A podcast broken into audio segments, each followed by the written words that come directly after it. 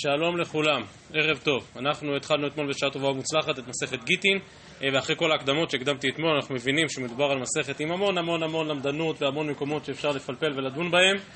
הנה כבר הסוגיה שלנו הערב, אתגר גדול, אמרנו שנשתדל לחזור לחצי שעה כל פעם. טוב, בואו נראה, יש אה, שעה עד שמתחילים פה ערבית של יום ירושלים, אבל לא, לא, אני לא מתכוון לנצל את כולה, בלי נדר בעזרת השם, אבל כפי שתיווכחו לדעת מיד, ננסה לפחות לטעום קצת מכל העושר הגדול שיש כאן בסוגיה. אז למדנו אתמול את המשנה הראשונה במסכת על תקנת חז"ל שהמביא גט ממדינת הים צריך לומר בפני נכתב ובפני נחתם ובגמרא שני נימוקים לתקנה הזאת נימוקו של רבא לפי שאין בקיאים לשמה כלומר אני רוצה שהעד הזה יבוא ויאמר שהגט הזה נכתב כהלכתו כתיבה לשמה ונימוקו של רבא לפי שאין עדים מצויים לקיימו ככל שנידרש לקיים את הגט דהיינו לאשר שהחתימות הן החתימות של שני אנשים שאנחנו מכירים וסומכים עליהם תהליך של קיום שטרות אין כנראה אין אנשים שמכירים את החתימות הללו, כי זה גט שמגיע ממרחקים ממדינת הים, ולכן צריך שזה שהביא את הגט יאשר שאלה אכן חתימות תקפות, והוא יכול לקיים את החתימות. הקטע הראשון שנל... שנלמד הערב שואל שאלה מתבקשת שנכונה באותה מידה גם על רבא וגם על רבא, ובאמת יש כאן ממש אותה סוגיה עצמה שכתובה פעמיים, בהתחלה על רבא ואחר כך על רבא, וזו שאלה מתבקשת. בין החשש שרבא חושש ממנו, שהגט נכתב שלא לשמה, בין החשש שרבא חושש ממנו, שלא נמצא איך לקיים את הגט, מהו הפתרון? שיבוא עד אחד ממדינת הים, יבוא אותו שליח שמביא את הגט, ויעיד בפנינו, בפניי נכתב ובפניי נחתם. כלומר, השטר הוא שטר כשר ונכתב לשמה, וגם אפשר יהיה לקיים. ועל זה יש שאלה מתבקשת, והיא השאלה הראשונה שאנחנו דנים בה היום. אומרת הגמרא, דף ב' עמוד ב', באמצע העמוד, אומרת הגמרא, ולרבה, נתחיל מרבה, דאמר לפי שאין בקיאים לשמה, ואתה רוצה לוודא שהגט הזה באמת נכתב נשמע, אז ליבאי תרי. כלומר, איך עד אחד פתר לך את הבעיה? אתה חושש שמא השטר הזה נכתב שלא לשמה, אז אתה צריך שני עדים כשרים, שיבואו ויעידו שהוא נכתב לשמה, מה עוזר לך עד אחד? אני קורא שוב, ולרבא דאמר לפי שאין בקיאים לשמה, ליבאי תרי. מידי דהבה, הכל עדויות שבתורה. כלומר, תמיד כאשר אתה רוצה לקבל מידע, אינפורמציה מעדים, זה תמיד צריכים להיות שני עדים כשרים. אז איך עד אחד פתר לך את הבעיה? אתה חושש שבמדינת הים כתבו שלא לשמה. איך עד אחד מלמד אותך שכן כתבו לשמה, הרי הוא רק עד אחד. עונה הגמרא, עד אחד נאמן באיסורים. נכון, בדרך כלל בהלכה צריך שני עדים, אבל באיסורים, אם אני רוצה לדעת על איזשהו חפץ, האם הוא מותר או אסור, אפשר לסמוך גם על עד אחד, עד אחד נאמן באיסורים, ולכן גם כאן עד אחד נאמן לומר שהגט נכתב לשמה. שואלת הגמרא, נו, אז תאמרו אתם אפילו בלי הגמרא, מה הקושייה המתבקשת? עד אחד נאמן ב... באיסורין, על מה אנחנו מדברים כאן? על? יותר מה זה, אז או בדיני שטרות, שאז זה כנראה דיני ממונות, או יותר מזה, עריות. מדובר פה על אשת איש שאתה רוצה להחליט שהיא מותרת לעלמא. זה נקרא לא איסורין אלא עריות דבר שבערווה. אומרת הגמרא, אימור דאמרינן אחד נאמן באיסורין, כגון חתיכה ספק של חלב ספק של שומן, דלא איתחא זה כיסורא. כלומר, אני באמת לא יודע, אין כאן איסור שעכשיו אני בא להתיר אותו. אלא אני באמת לא יודע אם החתיכה הזאת היא חלב או שומן, ועכשיו בא העד ואומר לי שזה חלב, או שאומר לי שזה שומן, דלא איתחא זה כיסורא.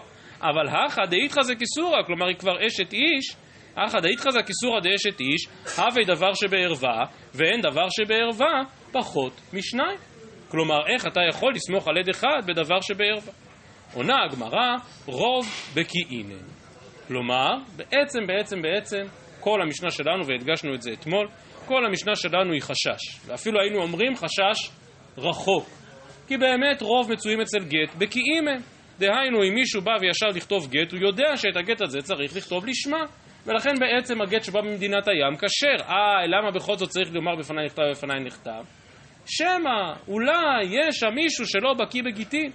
ולכן היות שרוב בקיאין הן, ממילא כל האמירת בפניי נכתב ובפניי נכתב זה רק חומרה. ולכן, אם באמת הייתי צריך לדעת האם זה נכתב לשמה או לא, הייתי צריך שני עדים כשרים, דבר שבערווה. אבל היות שזה רק חשש, והרוב הגדול של הסיכויים שהגט הזה נכתב כהלכה, ממילא אני מסכים, אני יכול להסתפק רק בעד אחד.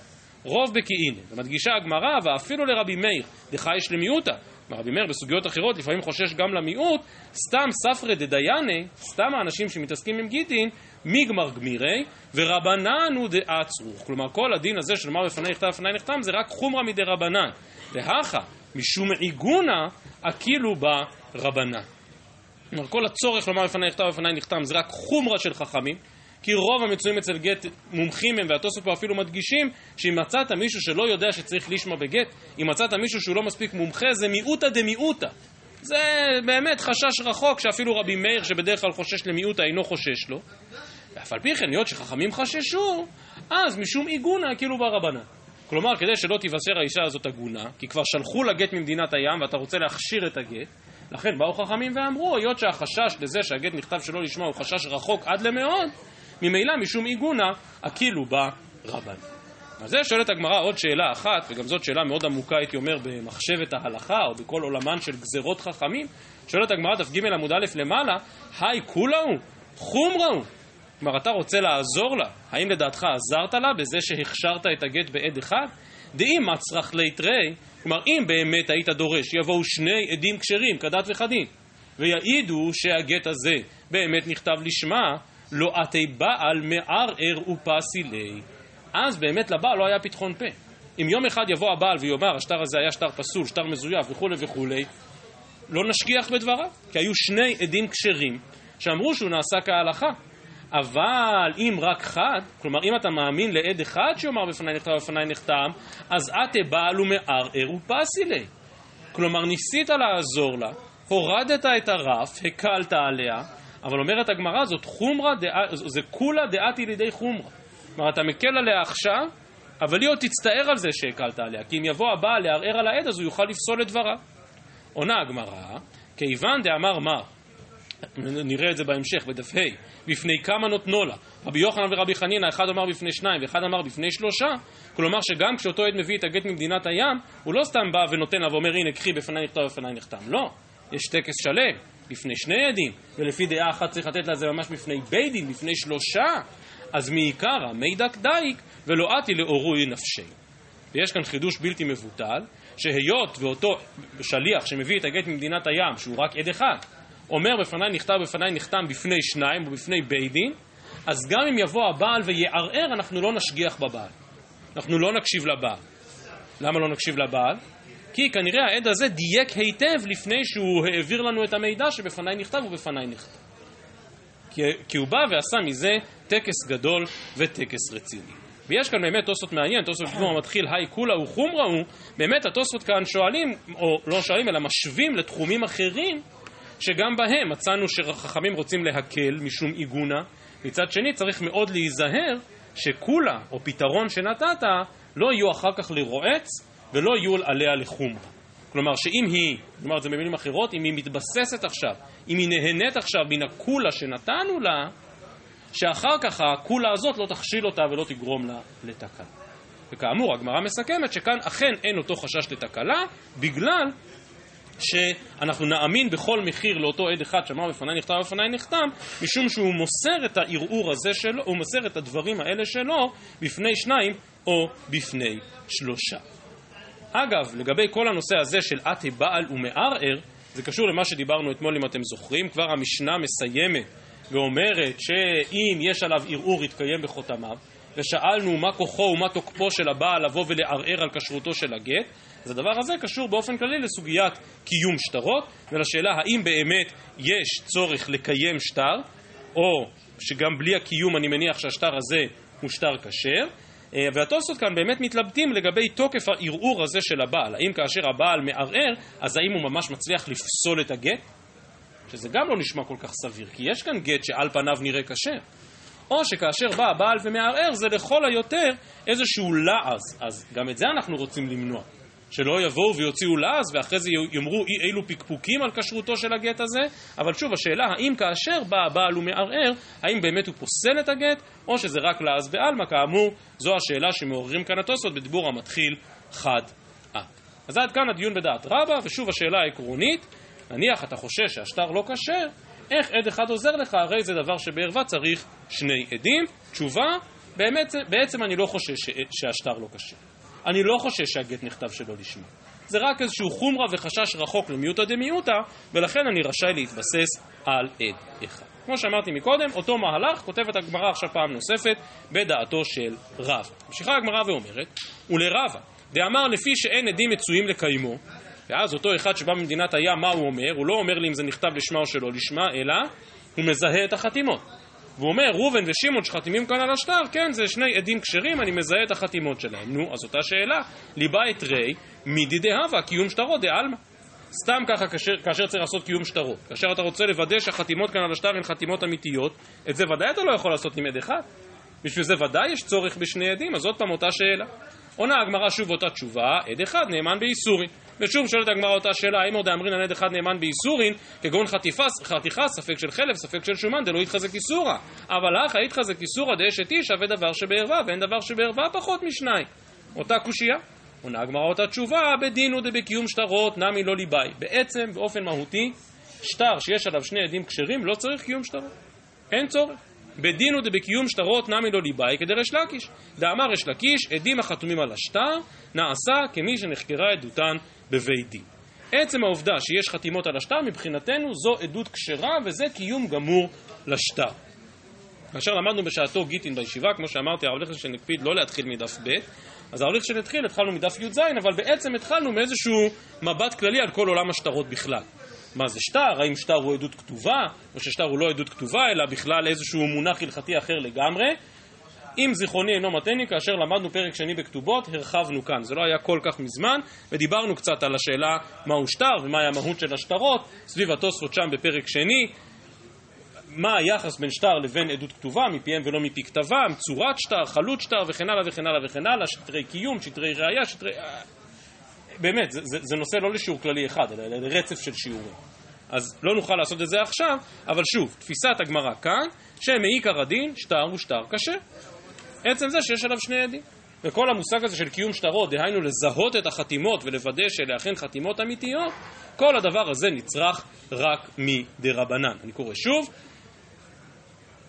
בדין הוא דבקיום שטרות נמי לא ליבאי כדרש לקיש. דאמר ריש לקיש עדים החתומים על השטר נעשה כמי שנחקרה עדותן בבית דין ורבנן הוא דעצו. כלומר כל, הדין, כל הצורך בקיום שטרות זה רק מדרבנן. והכה משום עיגונה הכאילו ברבנן, דהיינו שאפשר לקיים את החתימות מכוחו של עד אחד ולא צריך שני עדים כשרים שיקיימו את החתימות. רק באמת ידיעות נכבדות, שלא יהיה שעברנו על זה בלי להכיר, אז יש כאן רש"י מאוד חשוב על הנושא הזה של קיום שטרות. הוא כותב רש"י, נעשה כמי שנחקרה עדותן בבית דין, דלא חציף איניש לזיופי. כלומר, בדרך כלל, כאשר לומדים את דבריו של ריש לקיש, על עדים החתומים על השטר נעשה כמי שנחקרה עדותן בבית דין, זה עשוי להיתפס כאיזושהי הלכה עקרונית שקשורה לכל מה שאמרתי מקודם. דהיינו, מה זה שטר, מהי המהות של שטר, למה אנחנו מקבלים שטרות. אבל רש"י כאן מציב את כשרותו של שטר על איזושהי נקודה, לא יודע אם לקרוא לה נקודה קצת טכנית, או נקודה אה, אה, פסיכולוגית כזאת, שלא חצי פיניש לזיופי. בדרך כלל אנשים לא יעשו דבר כזה. לקחת שטר שלא היה ולא נברא, כלומר לכתוב ראובן לבא משמעון, או ראובן גירש את אשתו, מה שלא היה ולא נברא, ולקחת שטר ולהחתים עליו עדים וכולי, שהכל בשקר גמור, זה באמת מעשה שלא ייעשה. ואדם נורמלי, נורמטיבי, בחיים לא יעשה דבר כזה. אז ככה רש"י מסביר את כל הכוח של שטר שנעשה כמי שנחקרה עדותן בבית דין, דהיינו לא כהלכה מהותית בשטרות, אלא כאיזושהי אומדנה והערכה שלא חציף איניש לזיופי. טוב, סוף כל סוף לענייננו התשובה אותה תשובה, מעיקר הדין בכלל לא היה צריך קיום שטרות, זו רק חומרה מדרבנן לקיים את השטר, והיות שזה חומרה מדרבנן, באו חכמים והקלו עבור אותה אישה משום עיגונה שגם מישהו אחד יכול לקיים את השטר. ושוב מסיימת הגמרא כמו שסיימנו מקודם, אומרת הגמרא אה, היי כולה הוא, חומרה הוא, די מצרך לתרי, כלומר אם באמת היית דורש מלכתחילה שני עדים כשרים לקיים את השטר, אז לא עתה בעל מערער ופסילה, אז באמת הבעל לא יכול היה לטעון משהו כנגד השטר. אבל חד, אם אתה מצריך רק עד אחד שמקיים את השטר, עתה בעל ומערער ופסילה. עונה הגמרא, אותה תשובה, כיוון דאמר מר בפני כמה נותנו לו רבי יוחנן ורבי חנין, אחד אמר בפני שניים ואחד אמר בפני שלושה, מעיקר עמי דקדייק ולא עתי לאורועי נפשי. דהיינו כאן הבעל לא יוכל לערער, כי אמנם יש רק מקיים אחד, אבל הוא מקיים במעמד חשוב בפני שניים ובפני שלושה. מסיימת הגמרא ואומרת, ורבא, מה הייתה אמר לו אמר כרבא? אז תגיד, עכשיו אחרי שניתחנו לעומק את רבא ואת רבא ואת הנימוק של כל אחד ולמה כל אחד מהם לא זקוק לשני עדים, אז באמת, למה רבא לא חושש לחשש של רבא שלא לשמה? אמר לך רבא, כי זה לא מתאים למשנה. מקטני בפניי נכתב לשמה ובפניי נחתם לשמה? כלומר, רבא טוען טענה מאוד חזקה כנגד רבא. רבא טוען כנגד רבא שהעיקר חסר מן הספר. אם כל החשש בגט שבא ממדינת הים זה שהוא נכתב שלא לשמה, אז למה, למה אותו אחד שמביא את הגט לא אומר את זה? המביא גט ממדינת הים צריך שיאמר בפניי נכתב לשמה, בפניי נחתם לשמה. זה לא כתוב. ולכן אומר רבא שהנימוק של רבא לא מתאים למשנה, העיקר חסר מן הספר. ורבא, אז איך רבא מתמודד עם זה? ורבא בדינו דליתני הכי, אתה צודק, באמת היה צריך לכתוב במשנה שהמביא גט ממדינת הים צריך לומר בפניי נכתב לשמה. אז למה המשנה בכל זאת לא אומרת את זה? אלא דאימה פשטלי דיבורה אתי למיגזיי. זה כבר ארוך. משפט בין שני מילים, בין שתי מילים, זה משפט נתפס. בפניי נכתב. בפניי נכתב. להגיד בפניי נכתב לשמה, זה כבר ארוך מדי. היו מחפשים איזשהו קיצור, איזה שהם ראשי תיבות. לפניי נכתב לשמה, בנ"ל, לא יודע, כאילו, זה כבר ארוך מדי. שלוש מילים זה ארוך מדי, ואתי למיגזיי. ואז חכמים תיקנו לומר בפניי נכתב לשמה, אבל אותו עת שבא ממדינת הים מסתפק ואמר בפניי נכתב. טוב, אז מה הבעיה בזה? אומר כאן רש"י, מה הבעיה בזה שהוא מיגזיי, מה הבעיה בזה שהוא מקצר מן הלשון שקבעו חכמים? אומר רש"י,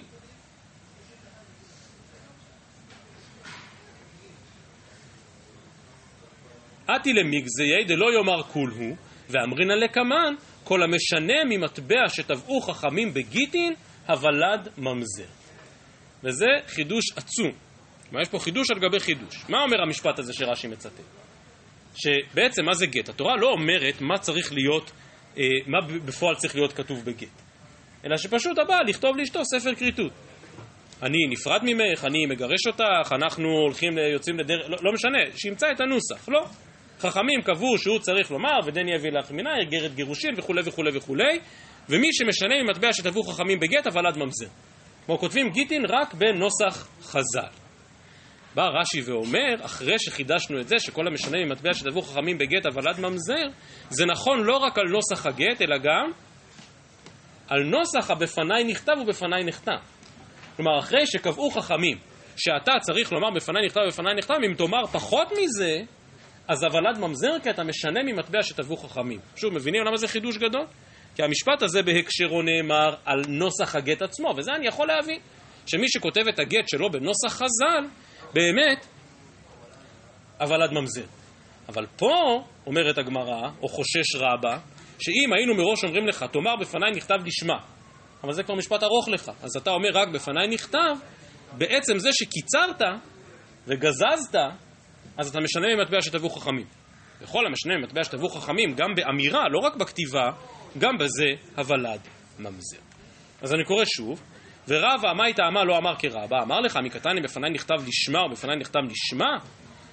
העיקר חסר מן הספר. ורבא בדין ודליתני יחי, אלא דאימה פשטי דיבורה, אתי למיגזי. שואלת הגמרא את רבא, אשתנה מיאתי למיגזי. כלומר, שיאמר רק בפניי. הגמרא לא. חדא מתלת גייז. כשיש שלוש מילים, אתה יכול לוותר על אחת. חדא מתרתי, לא גייז. כאילו, על שתי מילים כבר אין על מה לוותר. טוב, אחרי הסתלקותו של רב חיים קנייבסקי, אז הרבה שדיברו בשבחו, דיברו על ברכתו. זוכרים איך רב חיים היה מברך אנשים? היה אומר להם בועה, מה זה בועה? בועה זה ראשי תיבות של ברכה והצלחה. אז רב חיים הצליח לקצר אפילו שתי מילים. אבל הגמרא כאן אומרת ששתי מילים לא מקצרים. בשלוש מילים כבר צריך למצוא איזה ראשי תיבות. שתי מילים לא מקצרים. טוב, רב חיים שחס על כל שנייה מזמנו ובירך כל כך הרבה אנשים, צריך היה לקצר אפילו ברכה והצלחה. אבל מה שהגמרא אומרת כאן זה שאם יש לך שלוש מילים אתה תרשה לעצמך לחתוך. שתי מילים כבר לא חותכים. זה אם כן ההסבר של רבא, אבל הנה חינמי, בעצם היה צריך לומר בפניי נכתב לשמה ובפניי נחתם לשמה. לאידך גיסא, ורבא מה הייתה מה לא אמר כרבא, כלומר למה הוא לא חושש לקיום שטרות?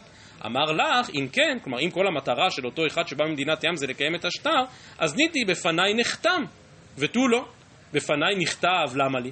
כלומר לפי, לפי רבא, מה שמעניין אותנו זה קיום השטר. מה זה קיום השטר? החתימות. אז זה מביא גט ממדינת הים, צריך לומר, בפניי נחתם. אכפת לי איך נכתב, מה נכתב, זה לא רלוונטי. צריך רק לדעת שבפניי נחתם שהוא מקיים את השטר. בפניי נכתב למה לי? שמע מינה, אומר רבא שבאינה לשמה. ורבא עונה לזה, בדינו דליתני יחי, אתה צודק. בעצם במשנה מספיק היה לומר, המביא גט שיאמר בפניי נחתם. אלא דאם כן, אם באמת זה מה שהיה כתוב במשנה, אתי לאכלופי בקיום שטרות דעלמא בעד אחד. היו עלולים לטעות ולחשוב שכל שטר באשר הוא אפשר לקיים בעד אחד. האם זה נכון? לא, רק בגט, משום עיגונה, הקלו חכמים לקיים אותו בעד אחד, אבל שטרות אחרים צריכים שניים. ולכן, כדי שלא תתבלבל בין הקולה של חכמים, שעד אחד מקיים שטר, לבין שטרות אחרים שבהם צריך שני עדים, אז כאן צריך העד לומר בפניי נכתב ובפניי נכתב.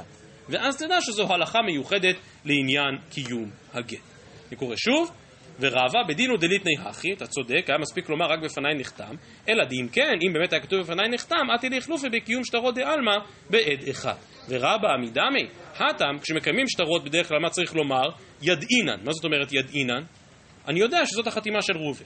אני יודע שזאת החתימה של שמעון. אבל הכה צריך לומר בפניי. הבדל נוסף, הטם, בקיום שטרות בדרך כלל אישה לא מהימנה. אבל הכה, כמו שנלמד בהמשך המסכת, אפילו אישה מהימנה על אמירת בפניי נכתב ובפניי נכתב. ועוד הבדל, הטם, גם בעל דבר לא מהימן. כלומר, אדם שמביא שטר לבית דין, שכתוב שחייבים לו כסף, הוא לא נאמן לקיים את השטר של עצמו. צריך להביא קיום חיצוני. אבל הכה, אפילו בעל הדבר מהימן. כלומר, אישה שהביאה את גיתה ממדינת הים, ראה בפניי נכתב ובפניי נכתב, נאמנת. ולכן, אומר רבא, אומר רבא, סליחה, אין חשש שיבואו להתבלבל בין משנתנו לבין קיום שטרות אחרים. ברור שקיום שטרות זה הלכות כשלעצמן. ולכן גם אם במשנתנו היה כתוב בפניי נחתם, עדיין לא היו באים להתבלבל. ורבא אמר לך, אטו הכא כי אמרי ידעינן מי לא מהמני, וכיוון דכי אמרי ידעינן מהמני, את אלי יחלופי בקיום שטרות דעלמא בעד אחד. כלומר עדיין בכל זאת קיים חשש הבלבול, קיים חשש ההחלפה, כי אין חינם אם היה בא עד ממדינת הים והיה אומר ידעינן שזו החתימה של פלוני, היינו מקבלים את דבריו, כי גם זה קיום שטרות. ולכן היו באים להתבלבל בין זה לבין קיום שטרות אחרים. לכן, כדי שנדע שכאן יש הלכה מיוחדת שאפשר לקיים שטר בעד אחד, תקנו חז"ל את הנוסח הספציפי שאומר, בפניי נכתב ובפניי נכתב. יפה. עד כאן החלק הראשון של הדיון בדבריהם של רבא ורבא, השתדלתי לעבור על זה יחסית מהר, תוך התעלמות מוחלטת מהסוגיה, ה... יש כאן כמה וכמה סוגיות שדנו בהן, הזכרתי בקצרה לגבי קיום שטרות, אבל תוך התעלמות מוחלטת מדיונים מאוד מאוד עמוקים ומורכבים בהלכות עד אחד. שכן כאמור, מה שהטריד את הגמרא זה בעצם איך אתה יכול לסמוך כאן על עד אחד, והתשובה היא שבעצם מעיקר הדין לא היה צריך עדות בכלל, כי אתה מניח שזה נכתב לשמה, כי סתם ככה לא צריך קיום שטרות, אתה מניח שהשטר כשר, וכל הדרישה כאן לעדות זו רק דרישה מדי רבנן, ולכן אני סומך על עד אחד. אבל באופן מהותי אתה באמת צודק, שבדיני דבר שבערווה לא סומכים על עד אחד, עד אחד נאמן אך ורק באיסורין, כאשר לא יתחזק איסור. אז שוב, לא נלמד עכשיו את כל סוגיית עד אחד, אבל ברשותכם ממש בחרתי לעצמי ארבע הערות, אבל כל אחת מהן אני אומר אותה במשפט. כל, פה באמת אני לא מגזים. כל אחת מהארבע הערות שאני אומר עכשיו זה שיעור כללי בפני עצמו, אבל רק משפט ש, שתדעו מה פספסנו, בסדר? שתדעו, מה, מי שרוצה להרחיב, יוכל להרחיב לאחר מכן. נקודה ראשונה, מי בכלל אמר שעד אחד נאמן? מניין לנו שעד אחד נאמן באיסור? איפה זה כתוב? אז רש"י מאוד יסודי כאן בסוגיה שלנו, ובאופן דומה רש"י הולך לשיטתו גם במקומות אחרים, כותב כאן רש"י, אני חוזר לרגע לדף ב' עמוד ב', אומר רש"י עד אחד נאמן באיסורין, שהרי האמינה תורה כל אחד ואחד מישראל על הפרשת תרומה ועל השחיטה ועל ניכור הגיד והחלב. מה אומר רש"י, מניין לנו שעד אחד נאמן באיסורין? ברור, כי אחרת לא שבק תחיה לאכול בירי, אחרת אי אפשר להסתדר. מישהו מזמין אותי לסעודת ליל יום ירושלים, אבל איך אני יכול לאכול אצלו בבית? הוא אומר לי שהאוכל כשר, נו אז מה אם הוא אמר שהאוכל כשר, אבל אין שני עדים. כלומר, מרש"י משמע שבאמת כל הדין של עד אחד נאמן באיסורין, גם אם אין לו מקור ברור, פשוט אי אפשר להסתדר בלי זה. זה פשוט בלתי אפשרי אחרת. כי בפועל אתה רואה שאנשים נאמנים על הפרשת תרומות מעשות ועל שחיטה וכן הלאה וכן הלאה. זה נימוקו של רש"י. התוספות כאן לא הסתפקו בדבר הזה, והתוספות מדגישים שיש גז... גם גזירת הכתוב, שמקורה בהלכות נידה, שאומרת וספרה לה לעצמה, שאישה יכולה לנהל את ספירת ימי נידתה בעצמה, ומכאן שעד אחד נאמן באיסור. מזה שהתורה קובעת שהאישה יכולה לספור את ימיה בעצמה. ולכן שוב, לתוספות צריך איזשהו מקור בתורה, לרש"י זה סוג של סברה, שאחרת באמת אי אפשר להתנהל בין הבריות. נקודה ראשונה. נקודה שנייה, גם רש"י וגם תוספות כאן מתלבטים, האם מה שאמרה הגמרא, שעד אחד נאמן רק אם לא יתחזק איסורה, האם באמת הדבר הזה נכון? למשל, יש כאן בהמה, בהמה זה יתחזק איסורה, בהמה חיה, זה יתחזק איסורה? כן, היא חיה, איסורה באיסור עבר מן החי. בא עד אחד ואומר שהיא נשחטה כהלכה. אז איך אתה מאמין לו? הרי הוא בא להוציא מן האיסור, הבהמה, בהמה בחייה בחזקת איסור עומדת. והוא בא לומר לך שהיא נשחטה כדת וכדין. אמרת שבהתחזק איסורה, אתה לא מאמין לעד אחד. תשובה, אתה כן מאמין לו כי בידו. כלומר, באפשרותו, ביכולתו לשחוט. וגם רש"י וגם תוספות כאן מעריכים בנקודה הזאת של בידו, כלומר שכאשר אדם מסוגל לתקן את האיסור, ולהפקיע את האיסור, אז באמת הוא נאמן, אף על פי שהתחזק איסור. אז שוב, בגמרא כאן נאמר שעד אחד נאמן, רק אם לא יתחזק איסור, כלומר יש כאן חתיכה, אני לא יודע אם זה חלב או שומן, אז בא העד ואומר לי זה שומן ואפשר לאכול. אגב, מה קורה אם העד בא ואומר שזה חלב ולא שומן, אז? אז אבל זה איסור ודאי? נניח בא עד אחד ואמר שזה חלב, ואז בא מישהו אחר ואכל את החתיכה. מה דינו של אותו אדם? חייב כרת? חייב חטאת? כן, למה? אבל יש פה רק עד אחד. מה? מי זוכר את הרמב"ם? אומר הרמב"ם, איסור עצמו בעד אחד יוחזק. כלומר, ברגע שאני מאמין לעד אחד, אז מה שהוא אמר זה מה שקובע. אם הוא אמר שזה מותר אז זה מותר, ואם הוא אמר שזה אסור אז זה אסור. ועכשיו אם יבוא אדם אחר ויאכל את אותה חתיכה, אז מבחינתנו, כאילו החתיכה הזאת היא בוודאי חלק. הוא חייב כרת, הוא חייב חטאת, וכן הלאה זו הדרך. אבל אני חוזר לנושא שלנו, באמת הגמרא אומרת רק שלא יתחזק איסורה, אבל באים רש"י וטוסות אומרים שהרבה פעמים אתה מאמין לעד אחד גם בהתחזק איסורה, אם בידו לתקן את אותו עניין. זו נקודה שנייה. נקודה שלישית, אם עוד פעם תסתכלו על הגמרא כאן בדף ב' עמוד ב', מי שמחזיק גמרא רגילה או מהדורה רגילה, לפעמים יש תילי תילים של הלכות בראשונים ובאחרונים על אות אחת. הסוגיה שלנו היא דוגמה מצוינת לדבר הזה, שכן כאשר הגמרא אמרה שלכאורה בגט לא אמורים להאמין לעד אחד, אמרה הגמרא שאבל הכא דאיתחא כיסורא דאשת איש, מה כתוב בגמרא לפנינו? הווי דבר שבערווה. אבל תראו כאן את התיקון במסורת הש"ס שיש שגורסים והווי דבר שבערווה. טוב, לכאורה דקדוקי עניות, הווי דבר שבערווה והווי דבר שבערווה זה ממש לא דקדוקי עניות, יש כאן נפקא מינה עצומה לדינה, למה? כי אם כתוב בגמרא כמו שלפנינו, היכא אחא דאיתחא זה איסורא דאשת איש הווי דבר שבערווה, משמע שעד אחד לא נאמן בדבר שבערווה דווקא כאשר, דווקא כאשר יתחזק איסורא, למשל, במקרה שלנו, כאשר האישה היא אשת איש, התחזק איסורא, אתה עכשיו רוצה להוציא אותה מחזקתה. אבל בוא נחשוב על מקרה הפוך, יש מישהי שאנחנו יודעים שהיא פנויה, היא רווקה, ובא עד אחד ומספר לנו שהיא נשואה, שהיא התקדשה. מאמינים לו או לא מאמינים לו? אם תגרוס יתחזק איסור אהב ודבר שבערווה, אז מאמינים לו או לא? מאמינים לו או לא? מאמינים לו. כי? כי לא יתחזק איסורה. כלומר, גם בדבר שבערווה מאמינים לעד אחד, אם לא יתחזק איסורה. אבל, אם תגרוס והווי דבר שבערווה, אז, אז יש כאן שני שיקולים שונים. א', כשיתחזק איסורה לא מאמינים לעד אחד. ובלי קשר, בדבר שבערווה, בכל מקרה לא מאמינים לעד אחד. כי בדבר שבערווה, עד אחד לא נאמן. כי בלי קשר אם מתחזק איסורה או לא, ולכן אם גם אם בא עד אחד ואומר שפלונית התקדשה, אז לא מאמינים לדבריו. כי זה דבר שבערווה. טוב, אתם לא מספיק אה, אה, אה, נכנסתם לעניין, אבל באמת, בתורתם של כל האחרונים מוצאים פלפולים עד השמיים ועד התהום בשאלה הזאת עצמה. שנאמנות עד אחד בדבר שבערווה אחד אלוה יתחזק איסורה. בא השם שמייצה, וכל כל, כל, כל, כל האחרונים מדברים בדבר הזה באריכות רבה, והכל כאמור עומד על ו' החיבור אחת והווי דבר שבערווה. אמרתי ארבע נקודות, אז רק עוד פעם ידיעות נכבדות, נקודה אחת להכיר. כמו שהזכרתי מקודם, התוספות סבורים שהמקור לזה שעד אחד נאמן באיסורים זה בדיני נידה וספרא לה. העובדה שאישה באמת נאמנת לספור את, ימ, את ימי נידתה בכוחות עצמה, ומכאן שעד אחד נאמן באיסורים. שואלים כאן התוספות, רגע, אבל אולי בכלל נידה, גם זה הווי דבר שבערווה. כלומר, אולי עצם זה שהיא מחליטה אם היא מותרת או אסורה לבעלה, יכול להיות שהדבר הזה כשלעצמו יכול להיות מוגדר כדבר שבערווה, ולשון התוספות כאן זה דסלקא דייתך דחשיב כמו דבר שבערווה. אז השאלה האם נידה נחשבת כערווה, לדבר הזה יכולות להיות כל מיני השלכות, וכאמור התוספות כאן משמעותי בהקשר הזה. אז ממש בארבעה משפטים קצרים דיברתי על כמה עניינים שקשורים לעד אחד נאמן באיסורין, ועד אחד בערווה, ובהתחזק איסורה וכולי וכולי, וכל דבר כזה, כמו שאמרתי כמה פעמים, אה, מצריך דיון הרבה יותר נרחב בפני עצמו. הנה, בדיוק חצי שעה, אבל גם באמת בדיוק סיימנו חצי ממה שרציתי, דהיינו סיימנו רק את אה, דף אה, ג' עמוד א'. לי אין בעיה לעצור כאן ולהשלים את זה מחר, או להשלים את זה עכשיו. לא, איזה, רבע שעה, עשר דקות, לא יודע. טוב, אפשר להמשיך, נכון? כל עוד לא מתחילים פה, בסדר. אז אה, אני אצטרך לעשות מתישהו התרת נדרים, כל פעמים שאמרתי, זה ייקח בדיוק חצי שעה, ו... בעזרת השם. טוב, אז אנחנו עוברים לעוד עניין אחד, וזו כבר סוגיה הרבה הרבה הרבה יותר רחבה, וזה גם הדף ששלחתי לכם מקודם, אבל גם כאן אומר את הדברים ממש ממש על רגל אחת ובקצירה אומר. אומרת הגמרא דף ג' עמוד א' למטה. ולרבה, דאמר לפי שאין בקיאים לשמה, מן היי תנא דבאי כתיבה לשמה, ובאי גם כן חתימה לשמה.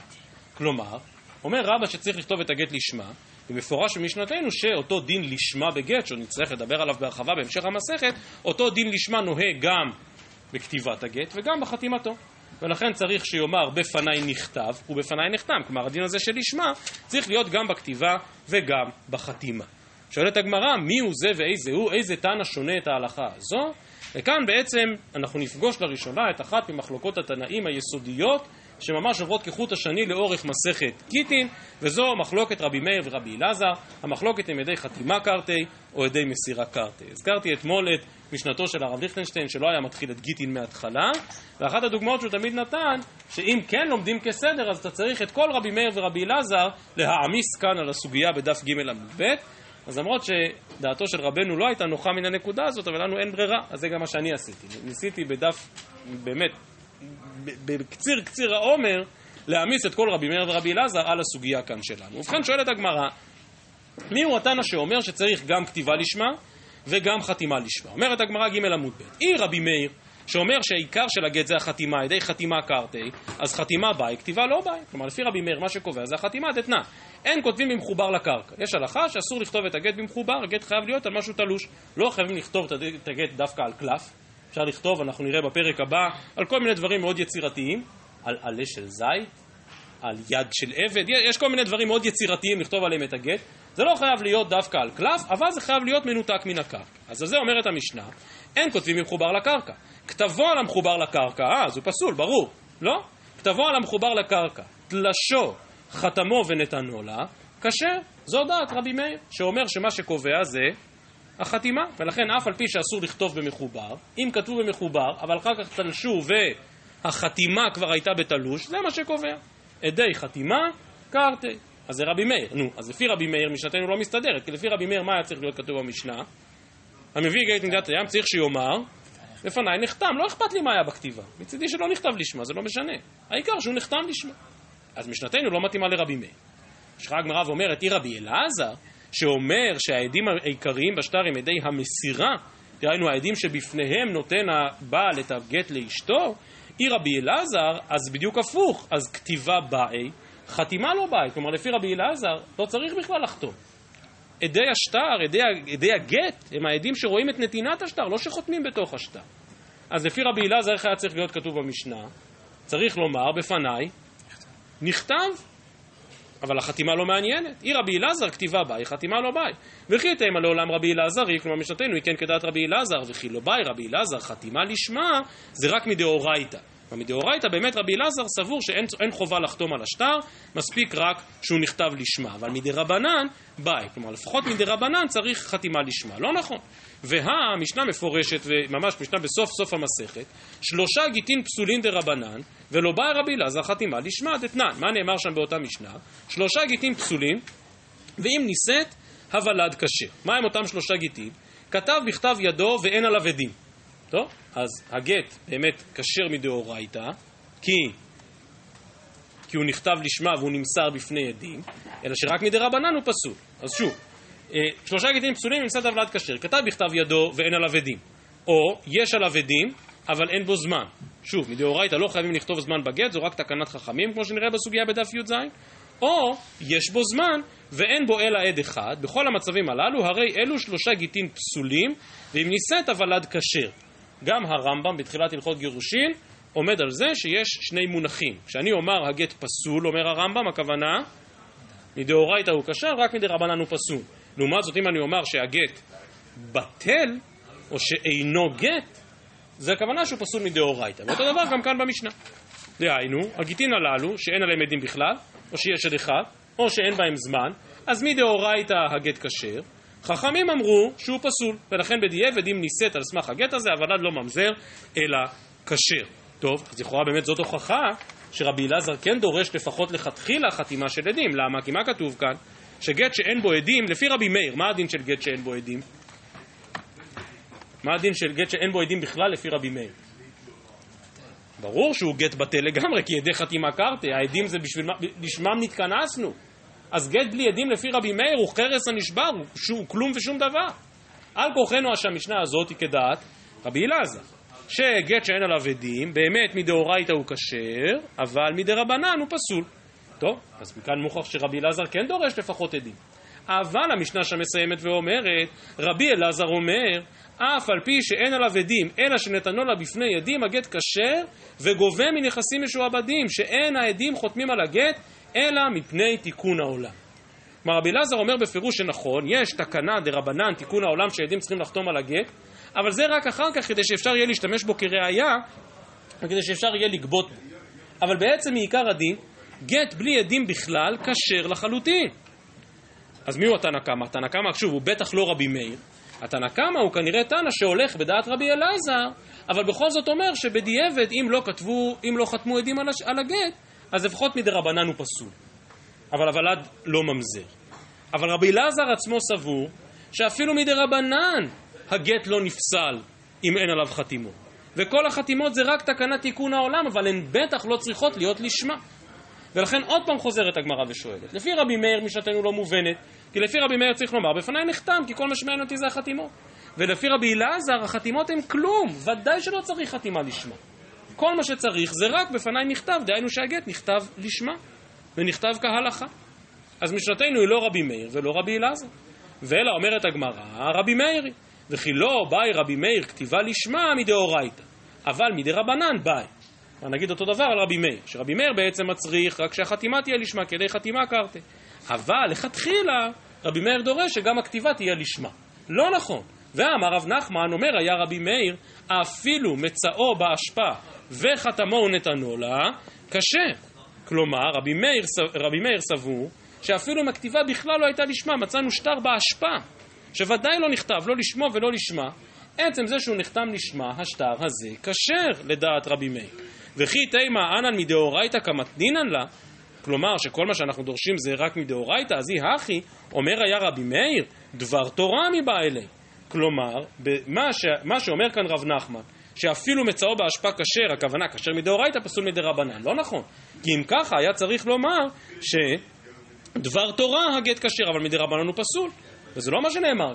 משמע שאם מצאו גט באשפה, אבל חתם עליו לשמה, אז הגט כשר לחלוטין לפי רבי מאיר. ולכן מה שיוצא, זה שרבי מאיר לא אכפת לו בכלל מהכתיבה, כל מה שמעניין אותו זה החתימה. ורבי אלעזר לא אכפת לו בכלל מהחתימה, כל מה שמעניין אותו זה הכתיבה, ואחר כך גם מסירה בפני ידי. אז מי הוא התנא של משנתנו שדורש גם בפניי נכתב וגם בפניי נכתב? אומרת הגמרא, אלא לעולם רבי אלעזרי. באמת משנתנו היא כדעת רבי אלעזר. חילו באי רבי אלעזר חתימה, היכא דליקא עדים כלל. כלומר, אם אתה לא רוצה להחתים עדים, אל תחתים. זה מה שכתוב במשנה שם בדף פ"ו על שלושה גיטין שכשרים מדאורייתא. אבל, היכא דאיכא עדים, אם כבר החלטת להחתים עדים, אז אתה חייב להחתים אותם לשמה. היכא דאיכא עדים, ביי. כלומר, אם כבר החתמת עדים, אז אתה צריך להחתים אותם לשמה. דאמר רבי אבא, מודה רבי אלעזר, במזויף מתוכו שהוא פסול. כלומר, אומר רבי אלעזר, אתה לא רוצה להחתים עדים, אל תחתים. אבל אם כבר החתמת עדים, אתה חייב להחתים עדים כשרים. ולא סתם להחתים עדים כשרים, אלא להחתים אותם לשמה. כלומר, היית יכול לומר שלפי רבי אלעזר, שלא אכפת לי מהחתימות של העדים, אז אני מחתים על הגט את אבא שלה ואת אח שלה. לא, לא, לא, אין דבר כזה. מודה רבי אלעזר במזויף מתוכו. אתה לא חייב להחתים עדים, אבל אם החתמת עדים, אתה לא יכול להחתים עדים פסולים. ואז השטר הוא מזויף מתוכו. והגמרא כאן מחדשת שגם להחתים עדים שלא לשמה, גם זה מזויף מתוכו מסיבה שתכף נסביר. אז אם כן, משנתנו היא כדעת רבי אלעזר, ובאמת לפי רבי אלעזר היה מספיק לומר בפניי מכתב, כי החתימות לא מעניינות, אבל אם כבר חתמו על הגט הזה, אז החתימות צריכות להיות כהלכה וגם הן לשמן, ולכן בא אותו אדם ואומר שלא רק בפניי נכתב, אלא גם בפניי נכתב. אשי אמר, המאני רבי יהודה. יש גם דעת ביניים בין רבי מאיר לבין רבי אלעזר, והיא דעת רבי יהודה. דתנן רבי יהודה פוסל עד שתהא כתיבתו וחתימתו בתלוש. מה אמר לנו רבי מאיר מקודם? שאפשר לכתוב במחובר, כי לא אכפת לי מהכתיבה, העיקר שהחתימה תהיה בתלוש. בא לפי רבי אלעזר, כמובן שאי אפשר, כי הכתיבה צריכה להיות בתלוש. בא רבי יהודה ואומר, גם כתיבה וגם חתימה בתלוש. כלומר הוא חושש גם לרבי מאיר וגם לרבי אלעזר. עד שתהיה כתיבתו וחתימתו בית אלוש, ומעיקר המאי תמה לא מוקמין עלה כרבי יהודה. אז אם באמת יש דעת רבי יהודה, אז למה לא אמרת לי את זה מראש? היית חוסך לנו עמוד גמרא שלם ועשר דקות. היית אומר מראש שבפניי נכתב ובפניי נחתם, זה רבי יהודה, שדורש גם כתיבה וגם חתימה.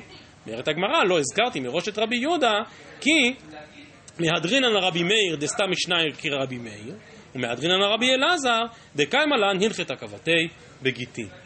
אז ניסיתי בכל זאת לפסוק כרבי אלעזר, כי דעתו היא זו שהתקבלה להלכה.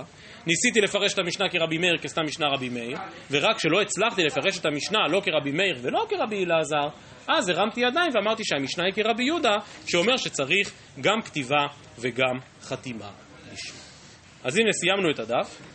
אה, וכמו שאמרתי, סוגיית רבי מאיר ורבי אלעזר היא באמת סוגיה עצומה. כשלמדנו גיטין בשעתו, אז באמת שבועות ארוכים הוקדשו רק לעניין הזה של רבי מאיר ורבי אלעזר, ידי חתימה קרתי וידי מסירה קרתי. אז שלחתי אליכם מקודם דף, אבל עוד פעם, אני לא רוצה לקרוא לזה צחוק, בסדר? זה לא צחוק, זה רציני.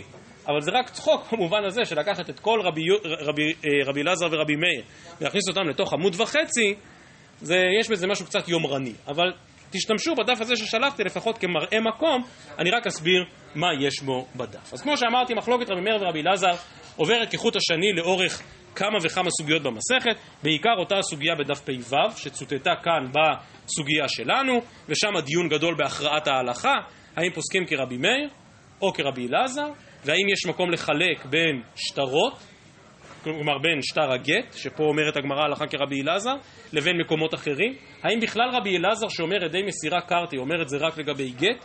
הוא אומר את זה גם בשטרות אחרים, וזה דיון ארוך ברש"י ובתוספות, כאן לפנינו, בדף ג' עמוד ב'. אז זו כאמור הסוגיה שם בדף פ"ו. סוגייתנו מדברת על העניין של לשמה, כלומר הנפקמינה בין רבי מאיר לרבי אלעזר זה מה צריך להיות כתוב לשמה. לפי רבי אלעזר הכתיבה צריכה להיות לשמה, לפי רבי מאיר החתימה צריכה להיות לשמה, אבל יש לזה נפקמינות נוספות, כמו למשל סוגיה שהבאתי כאן בדף, בדף כ"א, לגבי שטר שיכול להזדייף, האם זה בעיה אה, דווקא לפי רבי מאיר, או גם לפי רבי אלעזר, וכל הדבר הזה רלוונטי גם לשטר קידושין, כמו שאומרת הגמרא בקידושין דף מ"ח, גם זה תלוי בשאלה של עדי מסירה או עדי חתימה, כיצד מייצרים שטר גירושין. השאלה הגדולה היא באמת מה פשר כל אחת מן הדעות, ואני מתחיל דווקא מרבי מאיר. רבי מאיר אומר שעדי חתימה קרתי. למה? למה העיקר של הגט הוא החתימה? אז התשובה הפשוטה היא ששטר בלי עדים הוא פשוט לא שטר. ואחד המקורות המרכזיים לעצם תופעת השטר הם הפסוקים בירמיהו, כאשר הקדוש ברוך הוא מצווה או מנבא דרך ירמיהו ואומר שדות בכסף יקנו וכתוב בספר וכתום והעד עדים. הדרך לייצר שטר זה רק על ידי עדים, ולכן שטר בלי עדים אין לו צורת שטר, זה לא שטר. זו סברתו של רבי מאיר שאומר שעדי חתימה קרטי, או, או זה, זה לא או, אלא בנוסף לדבר הזה, כלומר הטעם של הדבר הזה, מה מצווה שם הקדוש ברוך הוא על ירמיהו? מה המשך הפסוקים שם?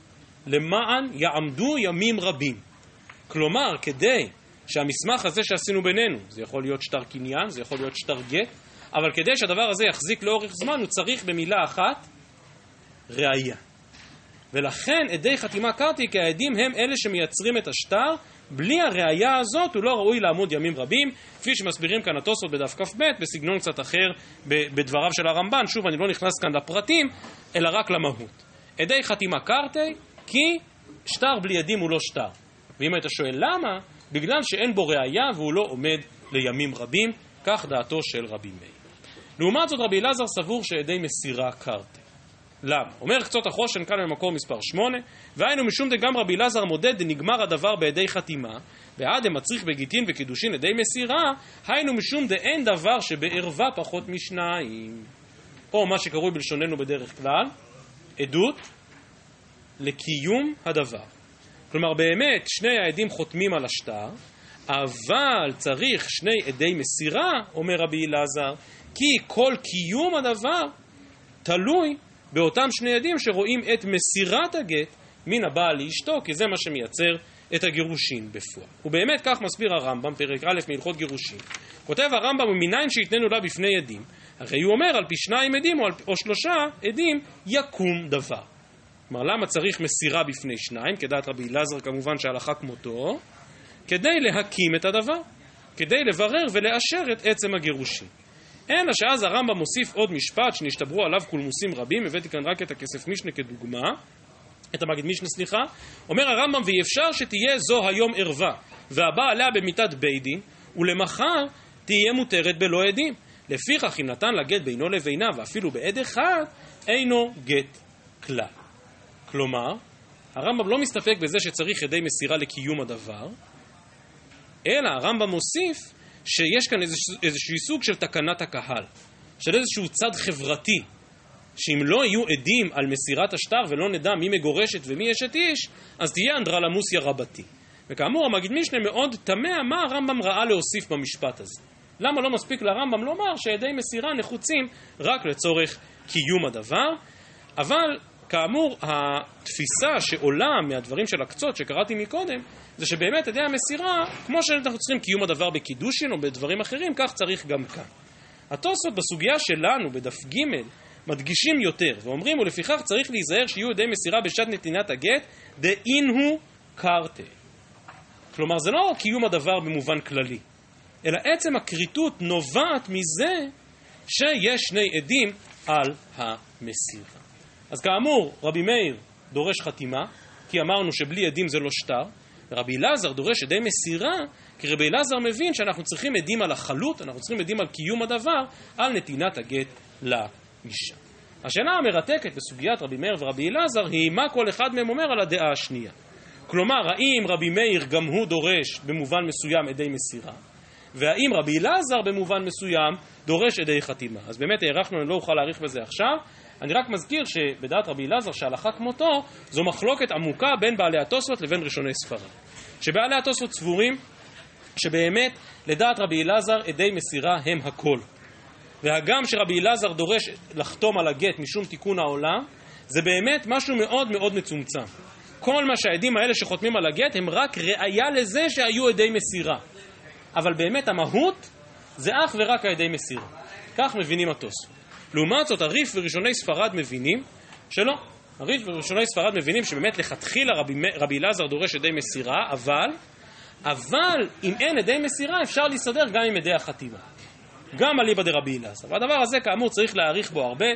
כאשר אומרים לכם הר"ן המפורסם על ידי חתימה וידי מסירה, זה הקטע שהבאתי כאן מהר"ן, במקור מספר 16, כאשר הר"ן מסביר שבעצם העדי חתימה מייצרים את אותו אפקט כמו עדי מסירה, אבל שוב, כדי ללמוד את הדבר הזה, זה אחד הקטעים הארוכים שאני מכיר בר"ן, זה ר"ן של ממש שלושה דפים, תראו, ר"ן על הריף מאוד מאוד מאוד מאוד ארוך, וזה ממש רק השורה התחתונה כשהוא מסביר מה עושים עדי החתימה אליבא לרבי אלעזר. אני כן רוצה לסיים רק בנקודה אחת שהיא ביאור סוגייתנו, והיא תלויה באותה מחלוקת בין בעלי התוספות לבין ראשוני ספרד. הגמרא כאן אמרה שלפי רבי אלעזר, עדים שחותמים שלא לשמה, אז איך הגמרא קראה לשטר כזה? מזויף מתוכו. זה לא מובן. אמרת שלפי רבי אלעזר לא חייבים עדים. בסדר, לא חייבים. אבל אם אתה כבר מחתים עדים, תחתים עדים כמו שצריך. נתתי דוגמה מקודם, אתה לא יכול להחתים את אבא שלה ואת אח שלו. זה, זה לא הולך. אם אתה מחתים עדים, תחתים עדים כשרים. אתה לא יכול להחתים עדים פסולים. אם החתמת עדים פסולים, זה מזויף מתוכו. אבל כאן הבן שואל, בסדר, הבנתי, אם החתמתי עדים פסולים, אז זה מזויף מתוכו. אבל אם החתמתי שני עדים שלא לשמה, למה זה מזויף מתוכו? למה זה מזויף מתוכו? למה שלא לשמה זה מזויף מתוכו, לפי רבי אלעזר? אז התוספות כאן לשיטתם, שבאמת לפי רבי אלעזר חתימה היא כמעט שום דבר, התוספות אומרים אין הכי נמי. הכוונה שזה פסול מדי רבנן. כלומר, הביטוי מזויף מתוכו הוא בעצם איזשהו שם קוד לפסולים מדי רבנן. ככה התוספות כאן מסבירים. אבל לעומת זאת הרשב"א, פה במקור 22, ושוב זה לשיטתם של ראשוני ספרד, אומר הרשב"א ונראה דמשום אחי קרא למזויף מתוכו, משום דלדידי כתיבה לשמה ביי וחתימתם של עדים מכלל כתיבת הגטי. דפעמים שאין כאן עדי מסירה וגט זה מתקיים בחותמה וכשר אף לרבי אלעזר. כלומר, למה זה מזויף מתוכו? כי במצבים מסוימים, גם לפי רבי אלעזר, אפשר להסתדר עם ידי החתימה. והיות שאפשר להסתדר עם ידי החתימה, אם החתמת אותם שלא לשמה, ממילא השטר הזה הופך להיות מזויף מתוכו. ובאמת הרמב"ם הביא שתי דעות בשאלה הזו עצמה, האם גט שעדיו נכתבו שלא לשמה הוא גט בטל, כלומר פסל מדאורייתא, או שהוא פסול רק מדרבנן. אז כמו שאמרתי, לא, לא למדנו את סוגיית ידי חתימה וידי מסירה, אלא בעיקר מה שרציתי זה כמראה מקום.